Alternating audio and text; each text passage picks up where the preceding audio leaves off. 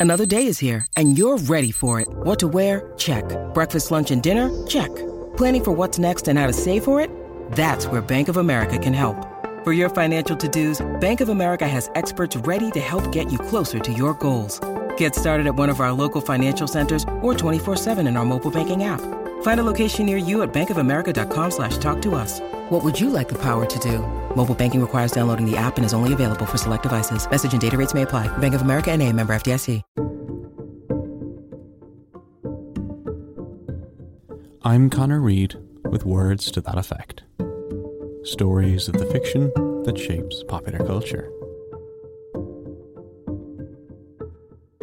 Sasquatch, Bigfoot, the abominable snowman, Yeti, the Yowie, the Yeren, the Almas, ape men, cavemen, wild men, the missing link. The idea of the missing link came about in the mid 19th century with the rise of Charles Darwin's theory of evolution. In 1859, Darwin published his book on the origin of species by means of natural selection, and it was radical, revolutionary, and highly contentious. The problem, though, was that the mechanism by which it all worked wasn't really understood yet, and there was a need for some hard evidence that would clinch his theory. If evolution really did work as Darwin described it, if, most controversially of all, human, chimpanzees, gorillas, and other apes all had a common ancestor, it should all be there in the fossil record.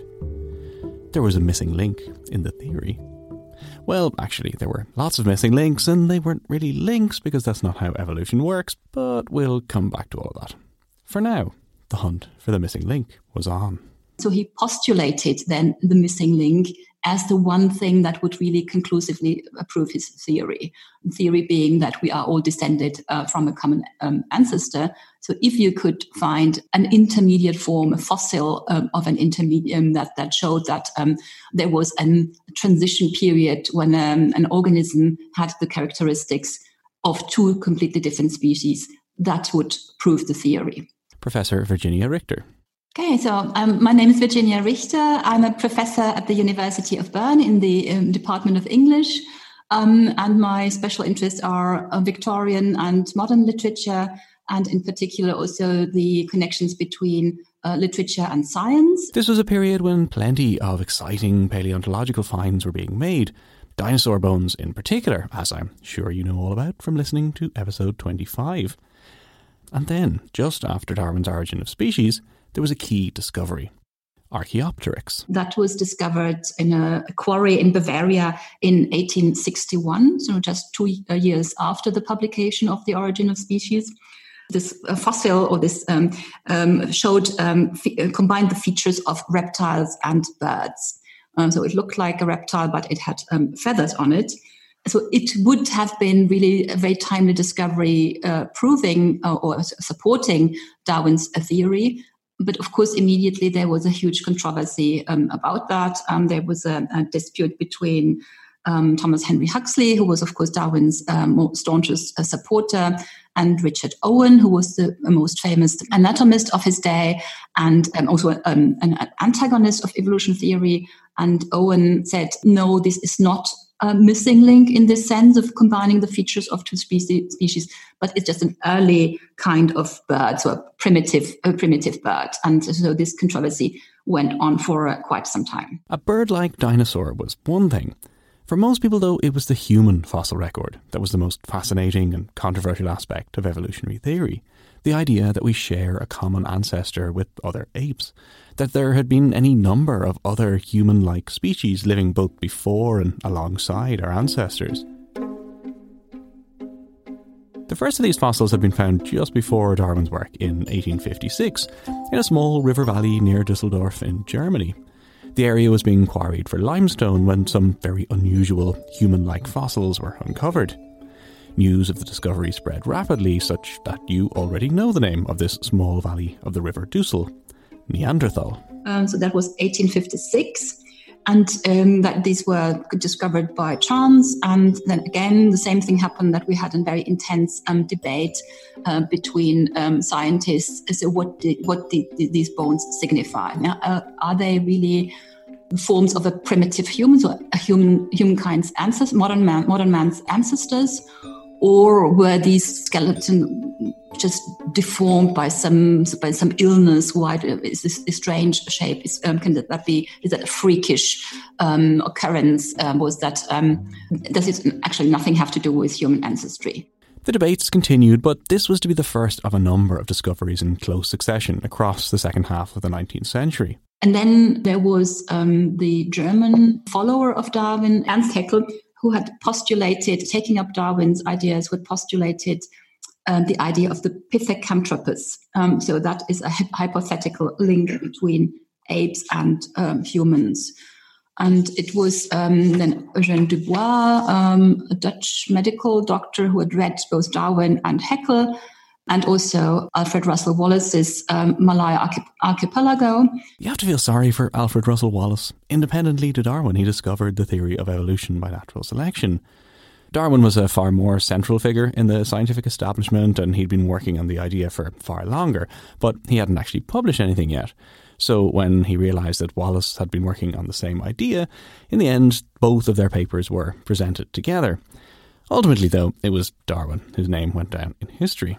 Anyway, that's Alfred Russel Wallace. We were talking about Eugène Dubois and his search for the missing link.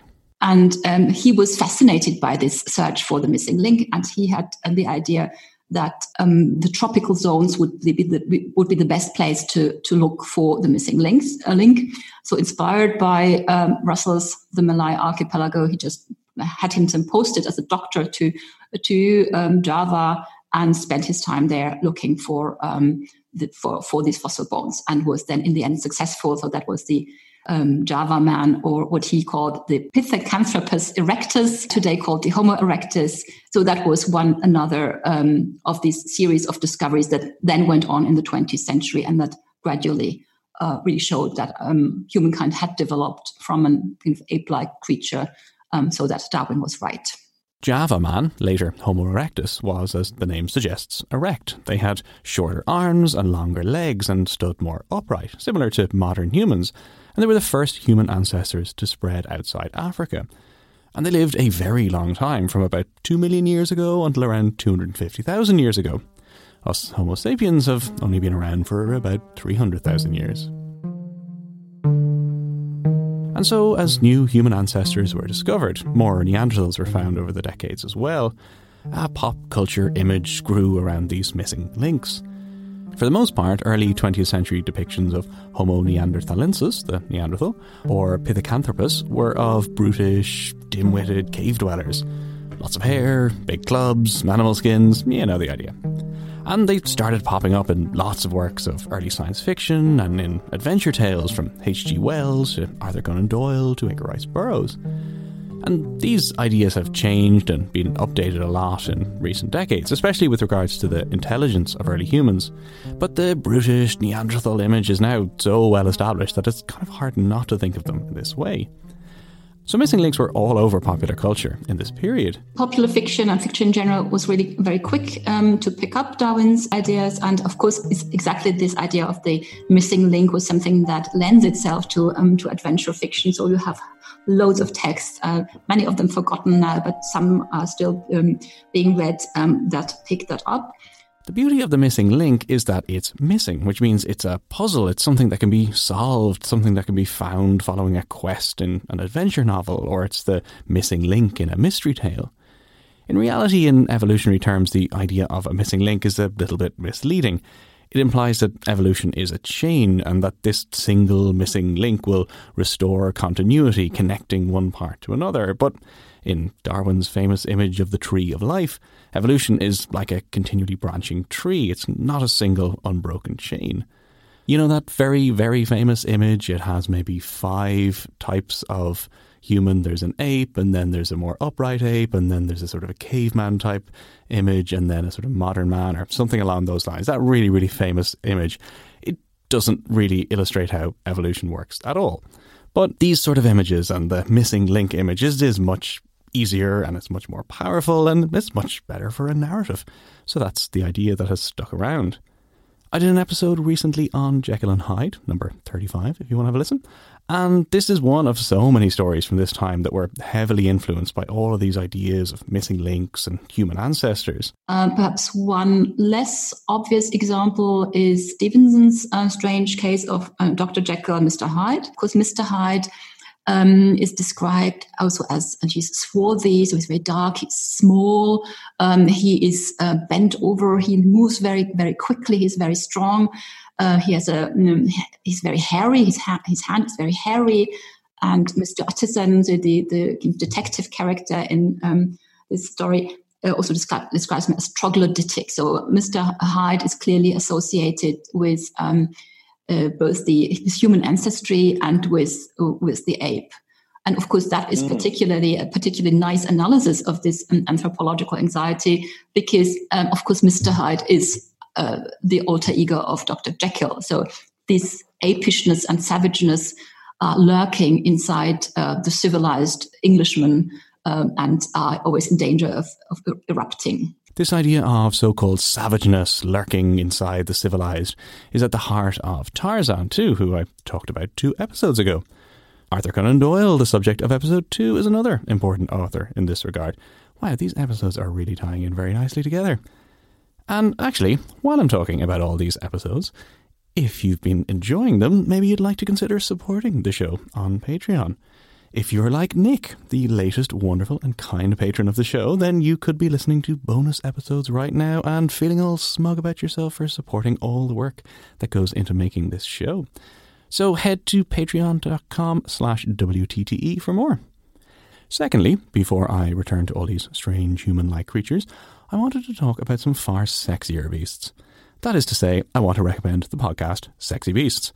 Resident comedians slash cryptozoologists Tony Cantwell and Mark Jago work through some of the world's weirdest creatures week by week. All the greatest ape men have had appearances from Bigfoot and Yeti to Yowie and the Sheepsquatch, not to mention Selkies, Trolls, the Capelobo, the Jabberwocky, and plenty, plenty more. Listen wherever you're listening to this right now for some very good cryptid entertainment. Now, back to Arthur Conan Doyle and his missing links. So, as I've said, it's not a coincidence that missing links from paleontology are found alongside detective fiction. There's a central mystery to both. In fact, Arthur Conan Doyle was actually a suspect in a famous forgery case of this period, the Piltdown Man. So, this was a discovery made actually quite near Doyle's home in Sussex, and it was claimed and believed to be a new and really important paleontological find, one to rival the Java Man. It was finally uncovered as a forgery in the 1950s, and while Doyle was never really strongly considered as a suspect, it was very tempting to look at the creator of Sherlock Holmes as a potential suspect in this devious crime. Yeah, yeah, I'm clear. Um, Arthur Conan Doyle uh, would be a very good example because he he was um, very interested in in these um, theories. So he had uh, he had this theme also in some of the Sherlock Holmes stories. For example, um, the adventure of the creeping man. The creeping man is a, a professor who starts to behave very strangely. And as Sherlock Holmes finds out, he uh, was taking a medicine to rejuvenate um, himself because he'd fallen in love with a younger lady.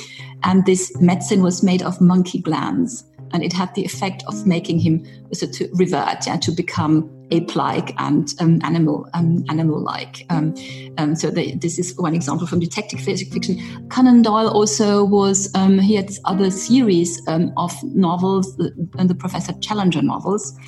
And the best known of them is The Lost World, where and, and there's an expedition under the leadership of this Professor Challenger um, going to South America, and on an isolated plateau, they encounter actual um, um, um ape men. So um, exactly these um, surviving missing links who are very uncanny uh, because uh, because of the similarity uh, or, or, because they are both human and ape at the same time. So that's really something very very frightening. And yeah, this is what's important. It is frightening or uncanny. Lots of these missing links or ape human hybrid stories had elements of horror because there was plenty that was disturbing or unsettling about this whole idea. There was lots of anthropological anxiety, as Dr. Richter terms it. This fundamental um, category crisis that followed from Darwin's theory, so the the anxiety about or the uncertainty about um, human status, um, this questioning of the unique um, quality of the humans. Um, um, also, the fact that human super- superiority was called into question by uh, common descent and by this theory of um, the evolutionary origin of the higher faculties, and also this loss of a divine plan. So, instead of God planning everything for us and salvation uh, beckoning in the end, uh, we have this really messy and uh, contingent trial and error method of, evolution. So all of these things really, um, yeah, put into question this um, certainty that uh, humankind is the superior species and that nature is something that is um, distinct from from uh, humankind. Yeah, humankind are. Um, I mean, the human body is still is part of nature, but there is um, a realm within the human that is clearly not part of nature, that is um, actually somehow under divine control. All of these things, um, that is what I uh, refer to as anthropological anxiety. That uncanniness, that realization that humans are not all that distinct, is really apparent, I think, when you watch other apes, chimpanzees, gorillas, orangutans, something that is obviously fairly commonplace for many of us now, given the prevalence of zoos. In the 19th century, though, zoological gardens opened to the public, this was a very new concept. Dublin Zoo, just down the river from where I'm recording right now, was one of the very first, actually, opening in 1831. And while chimpanzees and orangutans were a bit more common in zoos around this time, the gorilla remained a mystery until well into the 20th century. There had been alleged sightings and vague descriptions, but really only a very, very small handful of Westerners had actually seen gorillas in the wild in the 19th or even early 20th century.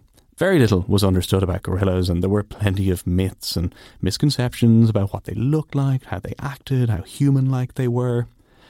Much like the numerous other ape men and missing links, from Bigfoot to the Yeti to whatever local variation you care to choose. It seems that wherever you are in the world, there's a story of a mysterious ape like human lurking in the woods or the mountains. We are obsessed with stories of ape human hybrids by early types of humans and species that blur the boundaries between us and our ancestors. I think, I mean, partly these are just great adventure stories. um, but I think what drives us is also the question who we are right? And what is what does it mean to be a human? What is the limit of the human?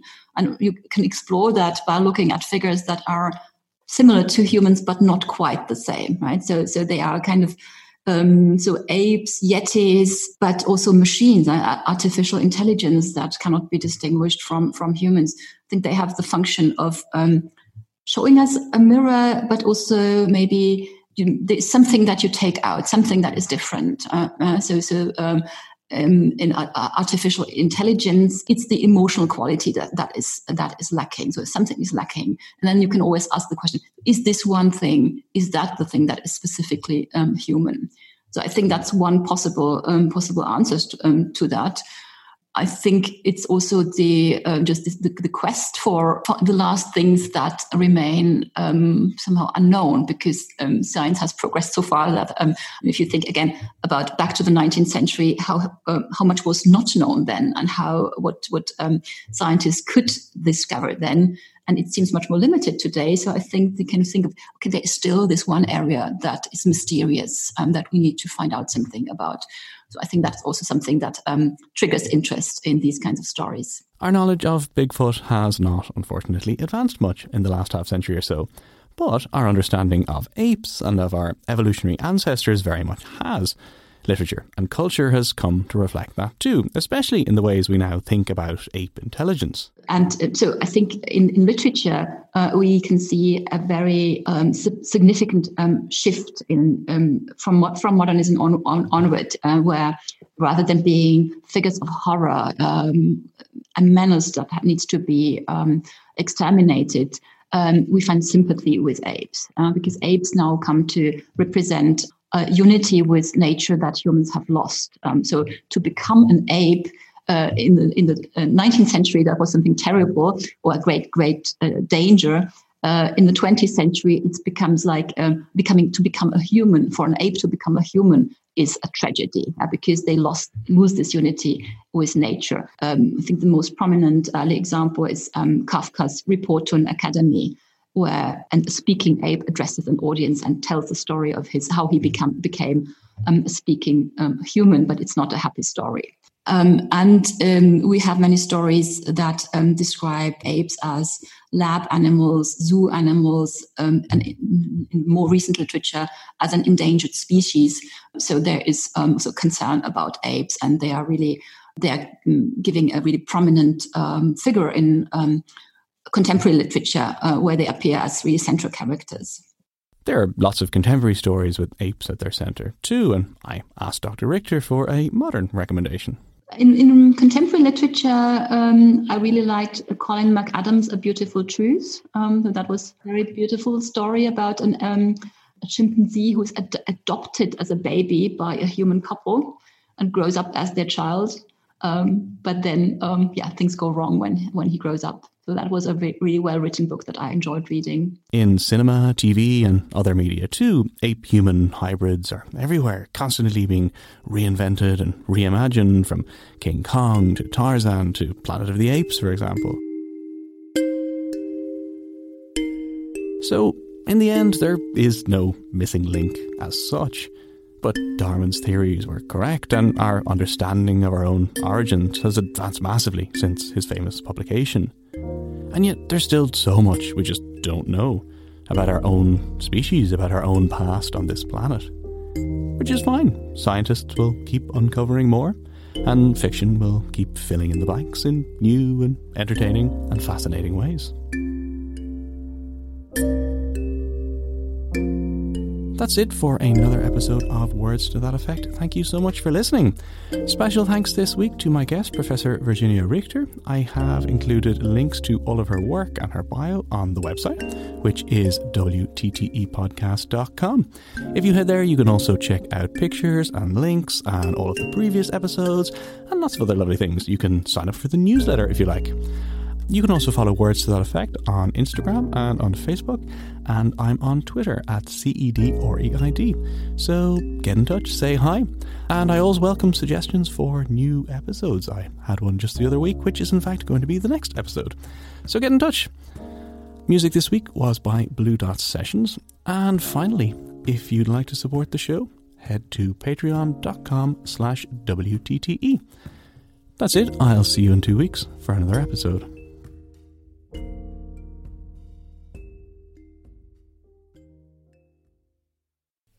This podcast is part of the Headstuff Podcast Network.